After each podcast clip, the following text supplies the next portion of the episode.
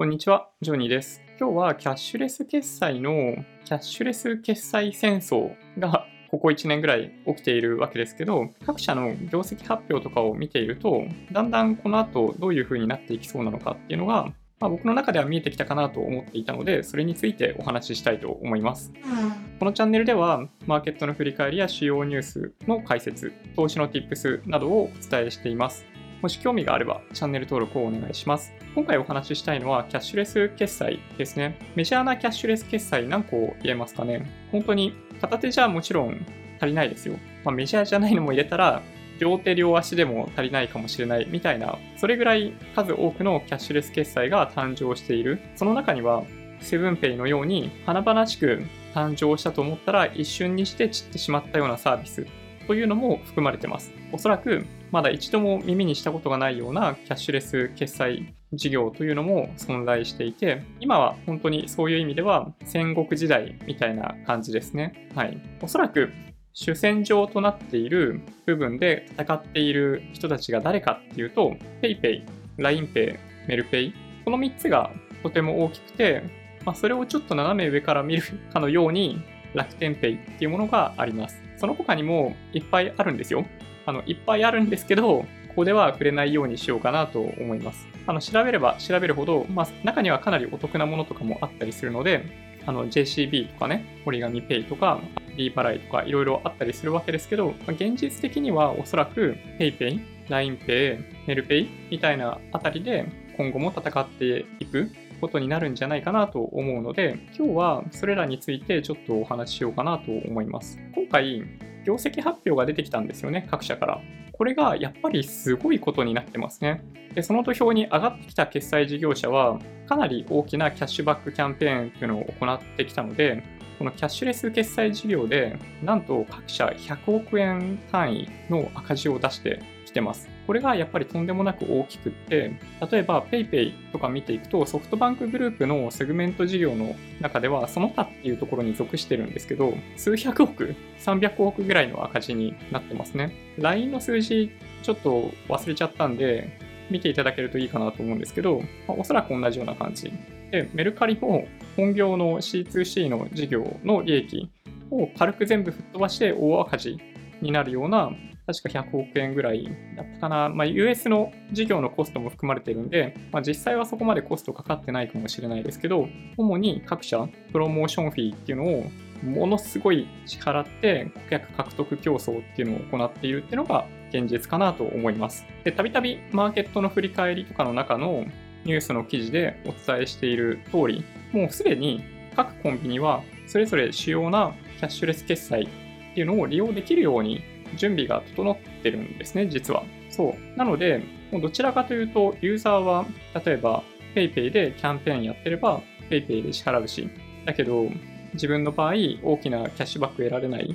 であれば、その次にポイントを多くゲットできそうな、例えば LINEPay で今回は決済しますみたいな、すごいスイッチコストが低いんですね。要するに一つのスマホの中にそれぞれの決済手段を入れる入れることができるし、あっという間に昨日まで LINEPay 使ってた人が今日から MailPay みたいなことも全然あり得るっていうのがこの世界の今の状況かなと思います。キャッシュレス決済はおそらくそのトランザクションのデータを小売企業だったり、まあ、そういった加盟店からデータを吸い上げて、それを二次利用するような形でマネタイズすることを考えている。どちらかというと、その加盟店さんでの決済額に対して手数料を取って儲けるみたいなことはおそらく考えてないんだと思うんですね。どちらかというと今の段階で顧客をできるだけ囲い込んで、まあ、その中で将来的に長きにわたってトランザクションデータっていうのをゲットすることを目的にプロモーションフィーを払っているんだと思います。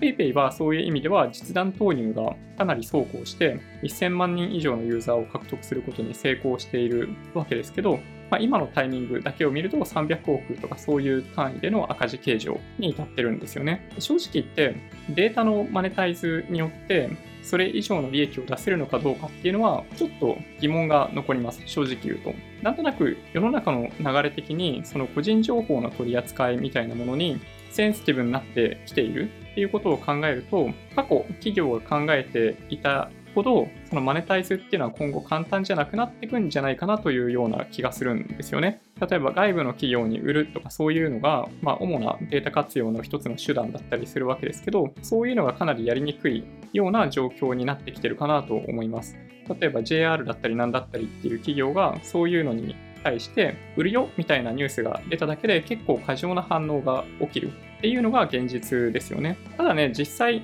まあ、過去を振り返ってみると、今はデジタルで誰がどのサービスに加入していて、でどこからデータが流れたっていうのが比較的トラッキングできるので、ユーザーは過剰に反応するわけですけど、昔は顧客データみたいなものはかなりずさんな管理がされていて、なんかよくわかんないところから電話がかかってくるみたいなのは、まあ、今でもありますよね。でどっから本当に流れたのかよくわかんないわけですけど、僕たちはあまりそういうことを意識せずに個人情報を切り売りしてってるわけですよね。切り売りしてっている結果が、あの、ポイント還元になっているっていうことを消費者側としては理解しておく必要があるかなと思います。基本的に個人情報をお金に変えているっていうのが実態なんですよね。うん。まあ、そんな困難もあって、まあ、ちょうど過去1年間ぐらいで、まあ、ものすごいプロモーションフィーを払って、1年前とかだと PayPay で本当に大騒ぎになって、ビッグカメラでスイッチ買ったり、普段値下げで購入することができない Apple の製品買ったりみたいなので、お祭り騒ぎになったわけですけど、